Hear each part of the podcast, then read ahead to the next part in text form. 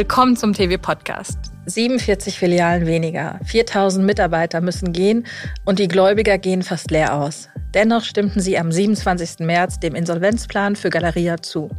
Wie geht es jetzt weiter für den geschrumpften Kaufhauskonzern, für die Mitarbeitenden, für die Lieferanten?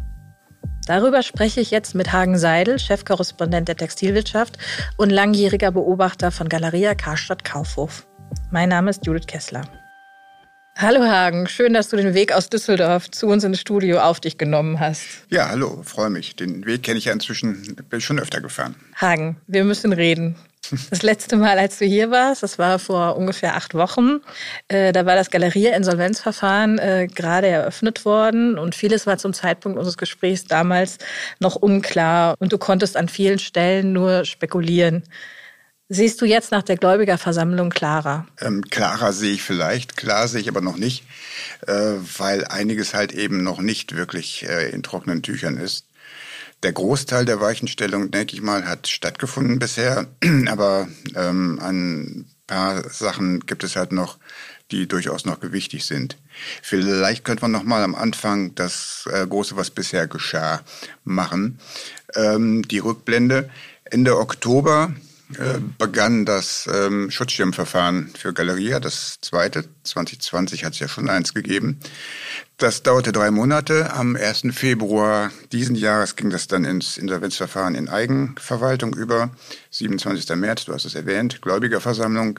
Da wurde der Insolvenzplan verabschiedet, der in den Monaten vorher aufgestellt wurde, mit den Einschnitten, über die wir gleich sicher noch reden. Das bedeutet, dass das Insolvenzverfahren sicherlich noch den gesamten April dauert und dann ähm, im günstigsten Fall ab 1. Mai, im weniger günstigen wahrscheinlich im 1. Juni äh, zu Ende ist und das Unternehmen sozusagen wieder ein ganz normales ist, in Anführungsstrichen. Was waren denn die wichtigsten Einschnitte, die äh, da jetzt vorgenommen wurden im Insolvenzplan? Der wichtigste Einschnitt war sicherlich die äh, Streichung von Filialen. Es gibt jetzt die äh, große Streichliste, äh, wonach äh, 47 Häuser nicht mehr weitermachen werden. Die werden entweder zum 30. Juni dieses Jahres oder Ende Januar 2024 geschlossen. Ähm, noch wichtiger ist aber wahrscheinlich äh, die Fortführungsliste, auf der stehen jetzt 82 Filialen, äh, mit denen es weitergehen wird. Äh, das sind nochmal fünf mehr geworden. Da wurde nachverhandelt, wie wir das aus dem letzten Verfahren auch schon kennen ähm, obwohl die Liste veröffentlicht worden war, die Schließungsliste, gab es noch Gespräche und da gab es dann offenbar, um es ganz objektiv zu sagen, noch Lösungen, die dann dazu führten, dass Galeria auf die, äh, zu dem Ergebnis kam, hier können wir doch weiter Geschäft betreiben. Das heißt, die Vermieter haben erhebliche Zugeständnisse genau. gemacht, offenbar. Abgesehen äh, von den Vermietern, wer zählt denn zu den größten Gläubigergruppen bei Galeria? Also die Vermieter sind natürlich äh, ganz wichtige Gläubiger. Zum einen die, die Galeria verlieren als Mieter, weil die halt für die nächsten Jahre während der Laufzeit auf die äh, Mieteinnahmen verzichten müssen. Die können Sie zur äh, Forderungsliste anmelden, aber davon werden Sie sehr viel weniger sehen. Selbst die Vermieter, die das äh, Unternehmen als Mieter behalten, werden oder viele von denen werden verzichten, weil es eben diese Nachverhandlungen gab, über die wir gerade gesprochen haben. Äh, da bleibt halt weniger äh, unterm Strich übrig für die. Äh, ganz wichtig im Zusammenhang auch mit den Arbeitnehmern, die ja viel verlieren, ist die äh, Bundesanstalt für Arbeit. Die hat ja drei Monate lang das Insolvenzgeld bezahlt. Auch das sind alleine fast 100 Millionen Euro. Das ist natürlich ein dicker Batzen. Äh, Lieferanten, gut, viele liefern im Depotverfahren, aber die gehen da auch nicht ungeschoren raus. Und dann gibt es halt äh, natürlich noch die öffentlichen Gläubiger wie Sozialversicherungskassen, äh, das Finanzamt, die üblichen Verdächtigen. Und wie, wie wurden die Gläubiger denn jetzt befriedigt? Also wie hoch äh, war die Insolvenz oder ist die Insolvenzquote? Also ich glaube, befriedigt fühlt sich da keiner. nee. Also auf jeden Fall auf mehr als 90 Prozent ihrer Forderungen müssen die verzichten. Ähm, das dürfte ein einstelliger Prozentsatz sein, den die wiederkriegen. Das ist, ist, ist richtig viel Geld. Wie viel ist, äh, weiß man noch nicht genau. In dem Insolvenzplan steht äh, 1,4 Milliarden mindestens. Es könnten aber, wenn der Plan nicht aufgeht, auch 2,6 Milliarden werden. Die Horrorvorstellung wäre gewesen, die Gläubiger stimmen dem Insolvenzplan nicht zu, dann wären es wahrscheinlich 3,3 Milliarden gewesen nach dem Insolvenzplan. Dann wäre das Unternehmen zerschlagen worden. Es gäbe Galeria nicht mehr. Es gäbe dann den Mieter Galeria nicht mehr. Es gäbe den Kunden äh, Galeria nicht mehr für äh, Marken, die liefern. Und es gäbe natürlich auch den Arbeitgeber nicht mehr. Das wäre der Worst Case gewesen. Aber es hat niemand wirklich damit gerechnet, dass der eintreten würde. Okay, aber für die Gläubiger eine Wahl zwischen Pest und Cholera. Genau, die meisten kennen das schon. Die haben das 2020 schon mal mitgemacht. Ähm, und natürlich war zu erwarten, dass es zu diesem Ergebnis kommt, zähneknirschend äh, mussten sie dann abermals verzichten. Der Insolvenzplan wurde jetzt also angenommen. Wann wird das Verfahren ähm, beendet und äh, Galeria wieder in die ökonomische Freiheit entlassen? Also normalerweise dauert dieser Teil des Verfahrens drei Monate. Ähm, die Optimisten denken, dass Anfang Mai Schluss wäre mit dem Verfahren. Kann aber auch sein, dass es äh, erst im Juni passiert. Das ist noch nicht ganz klar. Und anschließend wenn dann die Häuser geschlossen sind, das soll zum 30.06. passieren, also die erste Tranche, wie gesagt. Danach ist äh, die Freiheit sozusagen wieder da äh, mit einem neuen Chef, aber darüber können wir ja gleich noch reden. Genau, da kommen wir gleich noch drauf. Ich würde gerne erst noch mal über das äh, neue Konzept sprechen. Wie soll es denn jetzt dann äh, mit der neuen Galeria weitergehen? Was, was hat man da vor? Ja, der, der nächste Neuanfang, mal wieder ein Neuanfang, mal wieder die letzte Chance. Ich denke, man kann es grob als weniger ist mehr umschreiben. Ähm, das eine große weniger sind die Häuser, die geschlossen werden, von denen wir schon gesprochen haben. Selbst die Häuser, die bleiben, werden verkleinert, quadratmetermäßig. Möglicherweise oberste Etage oder die zwei obersten zu. Da stehen dann diese hässlichen Pappaufsteller vor den Rolltreppen. Äh, und da ist dann einfach Schluss mit dem Shoppingparadies. Große Richtlinie ist 30 Prozent weniger Marken, 30 Prozent weniger Ware auf der Fläche.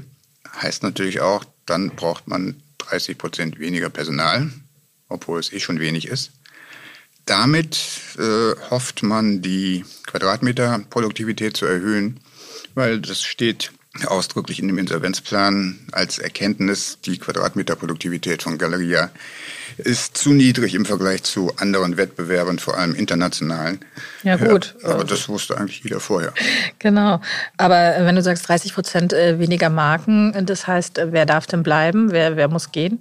Es kann natürlich auch sein, dass innerhalb der, ähm, der Marken 30 Prozent weniger geordert wird.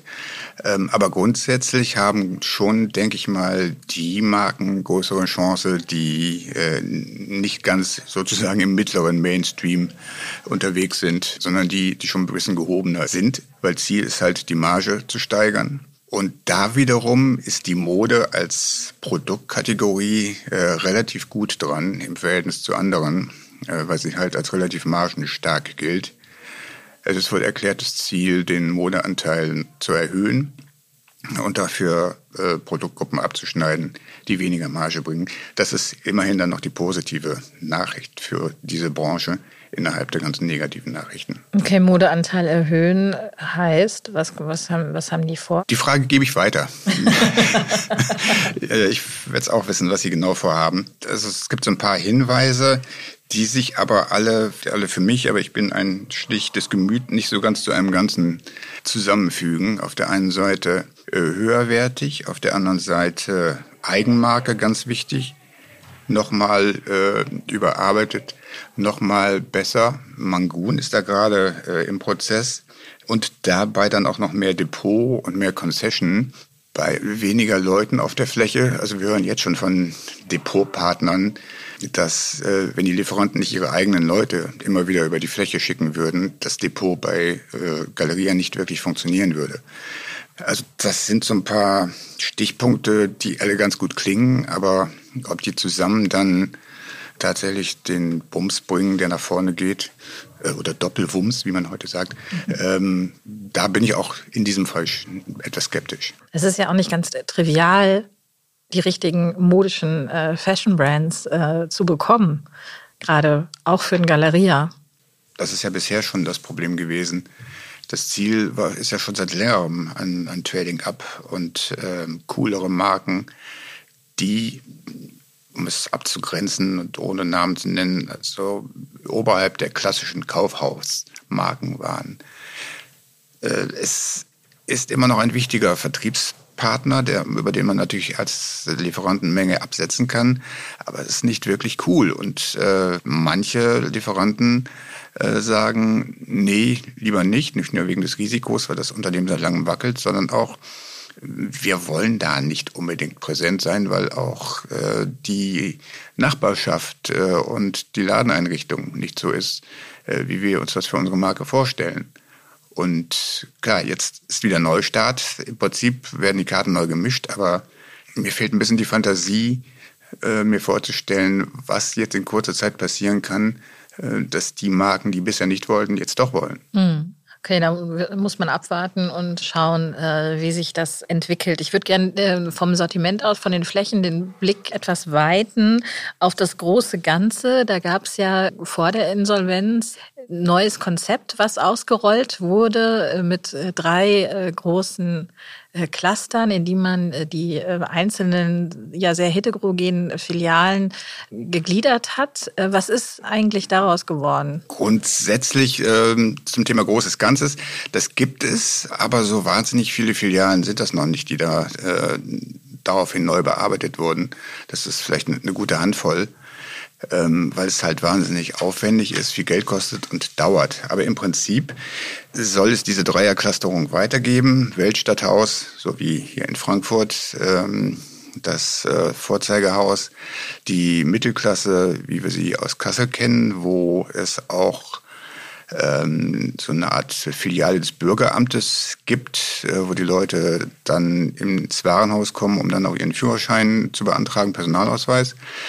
Das ähm, funktioniert wohl ganz gut, sagt das Unternehmen. Das soll fortgesetzt werden. Das war die, diese mittlere Klasse und dann die kleinen wie Kleve, die auch äh, eine ganze Menge so Nahversorgeraufgaben haben. Die, diese drei zum Beispiel sind aufwendig renoviert worden, noch einige andere. Aber von den ähm, 129 Häusern, die es jetzt noch gibt, äh, ist es nur ein kleiner Bruchteil gewesen. Diese Dreierclusterung soll im Prinzip weiterlaufen, soll aber nicht mehr so krass, so, so gesetzmäßig laufen wie bisher. Äh, man will da wohl die Übergänge liberalisieren und lockern. Aber im Prinzip soll es das noch geben.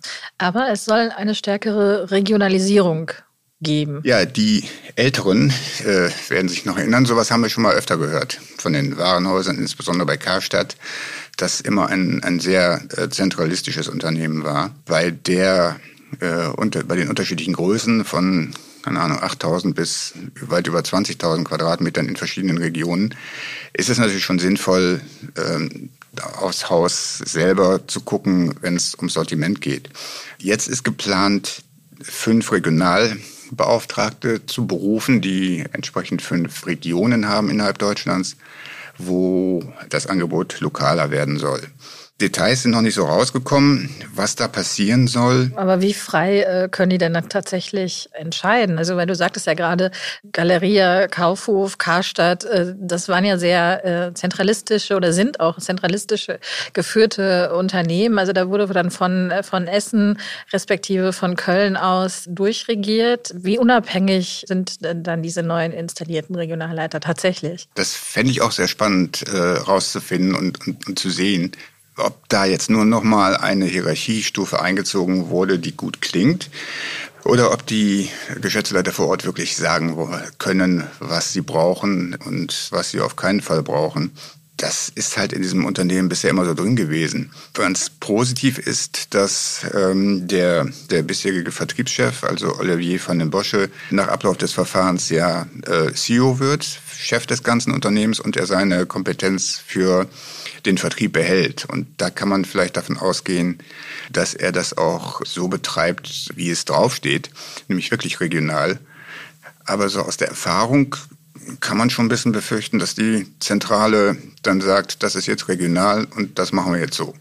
Aber auch da schauen wir mal. Die Idee ist gut. Hm. Gut, vor allem äh, das neue Konzept mit Leben füllen müssen ja die Mitarbeiter, die ja auch beträchtlich an der Anzahl schrumpfen werden. Es sind 4000 äh, Mitarbeiter müssen das Unternehmen äh, verlassen, liest man. Auch die Bleibenden müssen weitere Zugeständnisse wohl machen. Genau.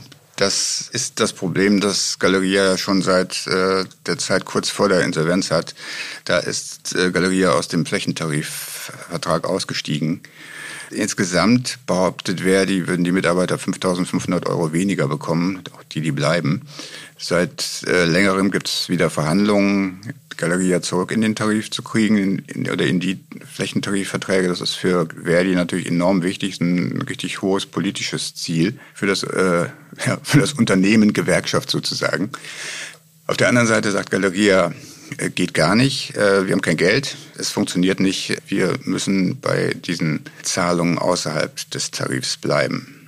Wie das zu Ende geht oder wie man sich da einigt, ist mir im Moment nicht klar. Das Letzte, was Galeria sich gebrauchen könnte, wäre natürlich, äh, dass Verdi den Knüppel auspackt äh, und mit Arbeitskampf beginnt. Äh, das muss ja nicht gleich Streik sein, das kann ja auch Mitarbeiterinformation in den Filialen ab 10 Uhr morgens heißen. Aber dann sind die Läden im Prinzip zu und sowas kann ein Unternehmen in dem Zustand und in der Phase, wie Galeria jetzt ist, natürlich überhaupt nicht gebrauchen. Das ist dann eine der vielen Herausforderungen, die auf Olivier van den Bosche äh, zukommen. Du hast den Namen äh, vorhin schon äh, genannt. Der neue Mann an der Spitze äh, von Galeria. Erzähl uns ein bisschen, du, kann, du kennst ihn, äh, hast ihn mal getroffen. Ja, berichte mal, was, was ist das für ein Typ? Wo kommt er her? Was hat er für einen Background?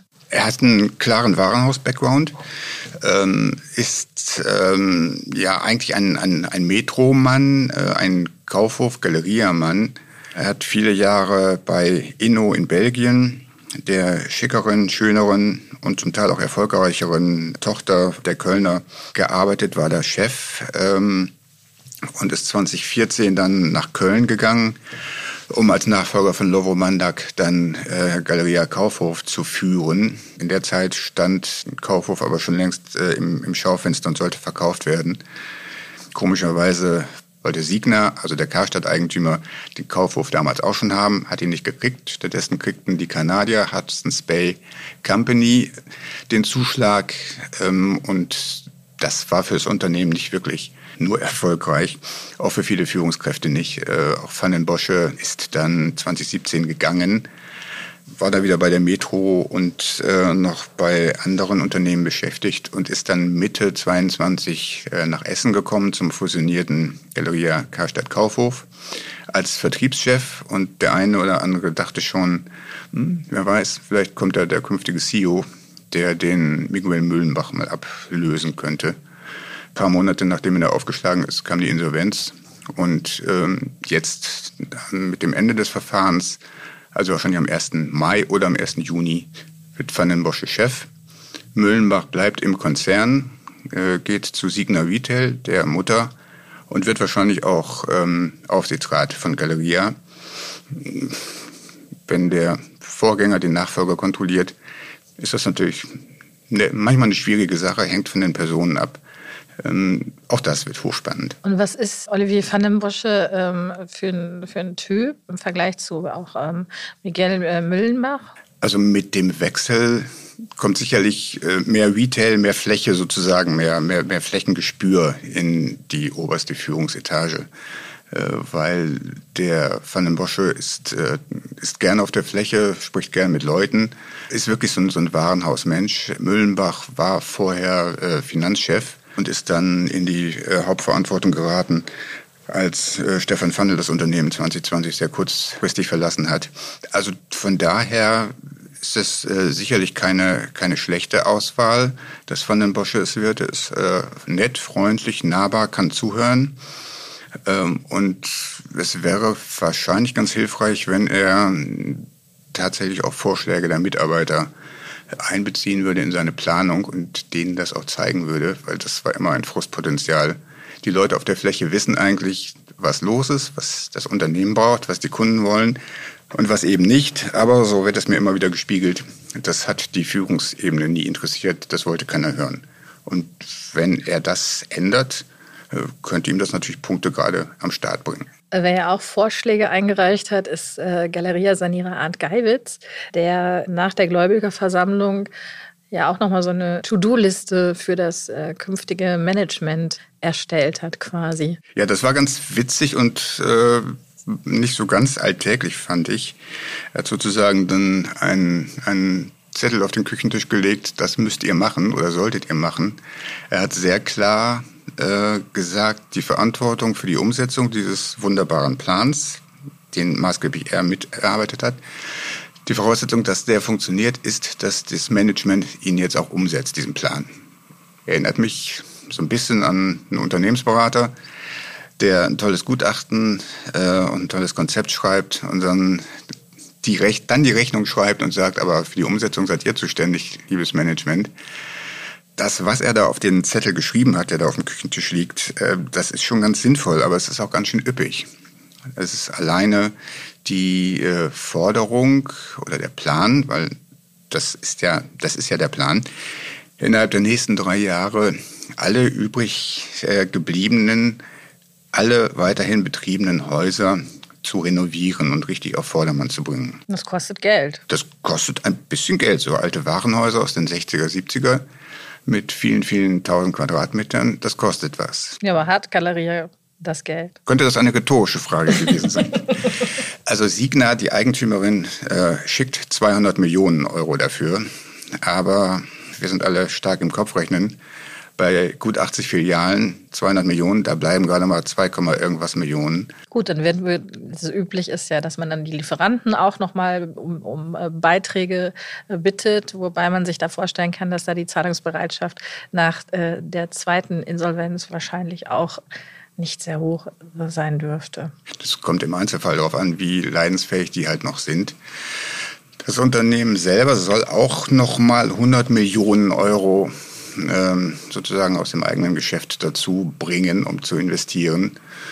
Ähm, wird aber trotzdem sehr sportlich, äh, weil jeder, der mal äh, ein altes großes Warenhaus an einer Ecke aufgemacht hat, der weiß, äh, dass es dann an anderen Ecken auch noch deutlich wird, wie es bröselt. Dann lässt man die Decken dann lieber zu. Ja, aber wenn man keine Ahnung, neues Licht machen will, dann muss man vielleicht irgendwo mal bohren und man weiß nicht, was einem entgegenkommt. Genau. Also das ist schon äh, ein, ein kleiner Abenteuerspielplatz, ist aber nur ein Punkt auf der Geiwitz-Liste. Investitionen in Digitalisierung stehen da drin. Die IT-Prozesslandschaft soll verbessert werden, was dringend nötig ist, weil da ist, gerade in dem Bereich ist die Zusammenführung von Karstein und Kaufhof auch drei Jahre, mehr als drei Jahre nach der Fusion noch nicht wirklich vollendet. Da gibt es Systeme, die verstehen sich einfach nicht. Und äh, sowas kann natürlich heute nicht funktionieren. Hat äh, dann auch natürlich direkte Auswirkungen auf das Thema Online- und Omnichannel, weil da ist das Unternehmen nicht wirklich existent. Fünf Prozent Umsatzanteil oder so äh, ist, ist natürlich heute überhaupt gar nichts. Also das muss dringend gemacht werden.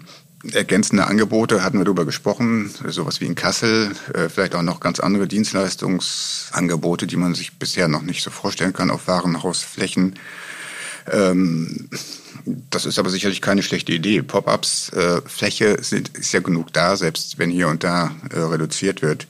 Die stärkere Betonung von Regionen und lokalen Unterschieden hatten wir schon erwähnt, das steht da auch mit drauf. Das ist schon mal ein äh, toughes Programm und das sind sicherlich ein paar Punkte, die noch nicht mit draufstehen, die das von dem Bosche-Team dann auch noch vor der Brust hat. Du wirst auf jeden Fall weiter beobachten und sehen, wie das neue Management Galeria wieder auf den richtigen, äh, erfolgreichen Weg, möglicherweise erfolgreichen Weg führen wird. Ja, aber das halt in einem Umfeld, das halt unverändert ist. Denn mit dem Personalwechsel hat sich dann ja, wird sich ja das Umfeld nicht verändert haben. Warenhaus ist nach wie vor nicht sexy. Die Häuser, wir haben es angesprochen, sind es erstmal auch nicht, selbst wenn sie dann irgendwann in den nächsten Jahren renoviert werden sollten. Innenstadt hat das große Frequenzproblem äh, im Moment.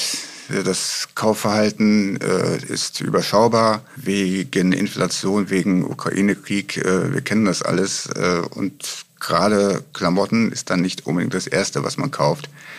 In dieser allgemeinen äh, Umgebung ökonomischer Art diesen Neustart dann hinzukriegen, es, äh, das ist richtig tough. Da hat äh, richtig was zu tun, der Herr Bosch und sein Team. Und die genannten Voraussetzungen und Umstände, die haben ja auch jene Marktteilnehmer, die äh, sich trauen, jetzt geschlossene äh, Galeria-Filialen zu übernehmen und äh, weiterzuführen. Wer ist denn da am Start? Wer traut sich das zu? Wie ist da die Entwicklung? Es gab ja einige, die in den Wochen der, des Schutzschirmverfahrens und ähm, der Insolvenz im Gespräch waren. Ja, es gab einige, die sich selber ins Gespräch brachten, aber dann wieder rausnahmen. Ähm, die meisten haben das mal so angedeutet, man könnte mal prüfen und gucken. Das waren auch viele äh, regional gut verankerte äh, Einzelhändler, die dann so in der Nachbarstadt äh, eine Filiale gesehen haben, die vielleicht spannend wären für sie. Vielleicht noch eine Stunde Fahrt, anderthalb Stunden, aber weiter weg geht dann auch nicht und das ist natürlich relativ viel Aufwand. Dann äh, die äh, Angebote und auch die Leute in einer Galeria-Filiale auf, äh, keine Ahnung, Mode Kessler äh, um, zu, polen ähm, oder auf welchen Namen auch immer. Da hat man bisher noch keinen gehört, der wirklich äh, einen Vertrag hat und das tun will. Viele dieser Filialen äh, gibt Galerie auch gar nicht ab. Also ich kenne einige Beispiele, da wollte der eine oder andere Händler genau diese Filiale haben, aber die ist halt gar nicht auf den Markt gekommen. Sind das dann eher die Filialen, die auch in Eigentum äh, der Signer sind, der, der Konzernmutter im Prinzip, oder ähm, sind es tatsächlich auch vermietete? Das ist da, glaube ich, gar nicht das äh, entscheidende Kriterium, äh, weil, wie es aussieht, werden auch äh, Häuser geschlossen oder nicht mehr von Galeria weiterbetrieben, die der Signa gehören. Also da, das ist keine, keine Lebensversicherung mehr in diesem Fall wenn die Signa die Eigentümerin ist. Aber zurück zu, zu Rettern und weißen Rittern. Der einzige, der bisher äh, mit ähm, Verträgen wedeln konnte und sagen konnte, ich übernehme diese, diese Filiale, das war Friedrich äh, Wilhelm Göbel von Aachener. Der hat inzwischen fünf Verträge, sagt er, die rechtsgültig sind. Das spektakulärste ist garantiert die Filiale in Frankfurt auf der Zeil. Gujarat Karstadt äh, über 20.000 Quadratmeter. Da bin ich gespannt, äh, wie man das dann bespielt. Ja, vor allen Dingen äh, 20.000 Quadratmeter. Das ist, Aachener ist ja eigentlich bekannt für deutlich äh, kleinere Flächen, um die 6000 Quadratmeter. Den ähm, Multifilialisten gibt es ja auch noch nicht so lange. Er ist entstanden, als ähm, Friedrich Wilhelm Göbel als Manager äh, Sinn verlassen hat äh, das ist ja schon ein bisschen anspruchsvoller, gleich also quasi ein Vielfaches seiner Fläche zu bespielen. Das ist sicherlich richtig. Da gilt möglicherweise dasselbe, was ich vorhin über die Galeria-Filialen gesagt habe, die weiter betrieben werden. Da kann dann auch da der Pappaufsteller vor der Rolltreppe ins vierte, fünfte OG stehen. Äh, das kann ich mir schon vorstellen. Also meinst du, äh, es gibt vielleicht möglicherweise auch kreativere Mixed-Use-Konzepte als den Pappaufsteller? Aber daran glaubst du nicht so. Siehst ja, schon, aber wir sprechen jetzt ja, glaube ich, erstmal über das Jahr 2023. Mhm. Und das muss sich ja erstmal alles zusammenruckeln. Und da haben die dann, glaube ich, äh, in, keine Ahnung, 12.000, 14.000 Quadratmetern erstmal genug zu tun und zu spielen, äh, als dann äh, gleich das ganze Ding zu nehmen. Aber Herr Göbel ist ein optimistischer Mensch, ein sehr unternehmerischer Unternehmer, der glaubt, dass das gut funktionieren kann der ist ja erst am Anfang. Ähm, Zeil hatte ich erwähnt. In Sichtweite gegenüber ist das Galeria-Haus, das wir vorhin schon angesprochen hatten, das äh, mit Millionen richtig aufgehübscht wurde und diese tolle äh, Dachterrasse hat und sowas. Und da kann man natürlich gut sehen, wer performt wie, was funktioniert tatsächlich. Äh, und vielleicht ist, ist die schlichtere Variante, die dann Aachener geben wird, vielleicht sogar die erfolgreichere. Das, das muss man sehen. Äh, vielleicht noch die anderen äh, Häuser, die er schon sicher hat, wie er erklärt. Das eine ist äh, eine Nürnberger Filiale, dann kommt äh, Coburg und Cottbus und neuerdings hat er auch noch das Okay äh, für Leverkusen. Die frühere Galeria-Filiale. Äh, es sind wohl noch vier, fünf oder sechs äh, Filialen sehr wahrscheinlich, die vielleicht noch zu Aachener kommen äh, in den nächsten Wochen. Dann könnte es nochmal einen weiteren Schluck aus der Pulle geben. Er hatte ja äh, in der TV erklärt, 10 bis 25 Häuser. Er kann sich vorstellen, die er von Galeria übernimmt. Das ist schon eine Range, oder? Das ist, das ist schon äh, von bis. Also er hat, dann nehmen wir mal an, er bekommt diese fünf, äh, von denen ich sprach, auch noch. Dann, dann ist er tatsächlich bei diesen zehn. Die weiteren 15 kommen dann von einem Eigentümer. Äh, ich meine, das ist Apollo. Wenn das klappt, dann könnten es tatsächlich die 15 werden. Ansonsten dürfte es erstmal bei den 10 bleiben. Was in der zweiten Jahreshälfte passiert äh, mit den Häusern, die äh, Anfang 24 zugemacht werden, weiß natürlich keiner. Die sind offenbar noch nicht gekündigt, die Mietverträge. Kann sein, dass sich Galeria da auch noch mit Vermietern einigt, mit dem einen oder anderen und dann vielleicht das eine oder andere Haus von der Schließungsliste runterkommt. Kann auch sein, dass Göbel oder ein anderer weißer Ritter da noch zuschlägt und unter seiner Flagge diese Häuser dann weiter betreiben wird. Das gehört zu diesen Unklarheiten, die es halt immer noch gibt. Aber was genau ist äh, Goebbels Konzept? Was ist das Konzept Aachener? Das Konzept Aachener, was er bisher betreibt, bezieht sich ja fast ausschließlich auf Mode und Accessoires. Das überarbeitete Konzept für die früheren Galeriehäuser äh, beinhaltet auch, auch andere Produktgruppen. Ähm, also es wird sicherlich keine Waschmaschinen oder sowas mehr geben. Schreibwaren, äh, Food, äh, Gastro, Beauty wird es wahrscheinlich auch noch geben, aber die wird er nicht selber betreiben. Die vergibt er. Da gibt es schon Gespräche äh, über Leute, die sich mit sowas auskennen. Mode wird aber das absolut dominierende Sortiment bleiben. Der Modeanteil, nicht der Modegrad, aber der Modeanteil äh, wird sicherlich noch weiter steigen. Ganz wichtig ist ähm, auch zu, bei, bei Sinn, als äh, Göbel noch bei Sinn war, war immer der Service. Ähm, es, hat, es gab immer eine deutlich höhere Personalquote als zum Beispiel bei Galeria. Äh, davon verspricht man sich äh, letztlich höhere Umsätze, bessere Margen, mehr Stammkunden. Die wurden auch immer über äh, eine, Kundenkarte bedient und unterhalten. Das sicherlich kommt wieder. Service spielt im Galeria-Konzept jetzt nicht so eine große Rolle. Also ist das mal gefallen, das Wort im, im neuen Plan, dass man da auf mehr Beratung oder Service liegt, wo man, worüber andere sich ja äh, im, gerade im Multilabel-Business differenzieren? Also ich habe die Zusammenfassung des Insolvenzplans, die ist etwa 60 Seiten lang, sehr sorgfältig daraufhin äh, betrachtet. Ich habe da nicht wirklich was gefunden. Und auch in der Erklärung von Geiwitz und Kebekus nach der Gläubigerversammlung tauchte das halt nicht auf. Ähm, ich hörte hinterher, dass die Leute, die Mitarbeiter, die da bleiben, besser geschult werden sollen. Aber dass da die große Serviceoffensive kommen soll, das sehe ich nicht. Und das, das sehe ich eher die, die gerade Linie, die wir schon aus den letzten Jahren kennen. Streichen weniger äh, in verschiedenen Punkten, aber nicht zuletzt beim Personal. Und äh, wir sehen ja oder haben jetzt in den letzten Monaten gesehen, die Modehändler, die auf Personal besonderen Wert legen, die laufen besser als die, die es nicht so tun. Und ähm, da könnte die, die entscheidende Schere sein, wo man den Unterschied erkennt, dann vielleicht zwischen Aachener und Galeria. Das finde ich halt so spannend, dass man das dann äh, nicht theoretisch betrachten muss, sondern dann tatsächlich äh, im richtigen Leben sehen wird, welches Konzept funktioniert wie. Hm. Was ich noch spannend finde, ist, äh, wie sich eigentlich Aachener finanziert. Ja, das finde ich auch spannend. äh, da äh, bin ich noch nicht wirklich schlau geworden.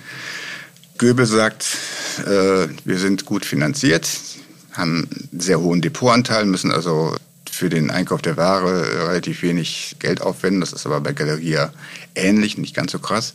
Es gibt so hören wir äh, Investoren, die aus der Branche kommen oder aus der Nähe der Branche, die Erfahrung haben mit Handel und die, mit denen gäbe es Vereinbarungen, äh, dass die dem Unternehmen Aachener zur Seite stehen, je nachdem, äh, was die an Geld brauchen. Das heißt auch jetzt im Moment äh, orientiert an dem, wie viele Filialen sie noch bekommen. Äh, und selbst wenn, wenn es vielleicht über 25 werden sollten, was ja eine, wirklich eine riesige Aufgabe ist für ein Unternehmen, das jetzt in sechs Städten gerade mal vertreten ist, auch dafür gäbe es sozusagen Standby jemanden, der dann einsteigen würde, der sich in der Branche auskennt, der finanzieren würde. Namen hat Herr Göbel nie genannt, ähm, aber ich denke, das wird er jetzt mal bald tun müssen, besonders wenn er dann tatsächlich äh, mal eine, eine, eine bedeutende Rolle in, in dem Segment spielen wird, weil die Frage kommt immer, die höre ich auch immer wieder. Aber mehr als das, was ich gerade gesagt habe, kann ich dazu auch nicht sagen. Okay, aber so wie ich dich kenne, wird sich das wahrscheinlich bald ändern und äh, wir können das dann alles von dir in der TV lesen, sowie auch die weiteren Entwicklungen bei Galeria. Und äh, ich bin mir sicher, dass das nicht unser letzter Podcast äh, zum Thema Galeria war. Genau, schalten Sie wieder ein, wenn es heißt Galeria. Genau, für heute vielen Dank, Hagen, äh, dass du da warst. Ich danke. Das war mein Kollege Hagen Seidel, Chefkorrespondent der Textilwirtschaft. Und das war der Textilwirtschaft-Podcast für diese Woche. Ihnen hat gefallen, was Sie gehört haben? Dann bewerten Sie und abonnieren Sie uns gern. Mein Name ist Judith Kessler. Vielen Dank fürs Zuhören und wenn Sie mögen, bis nächste Woche.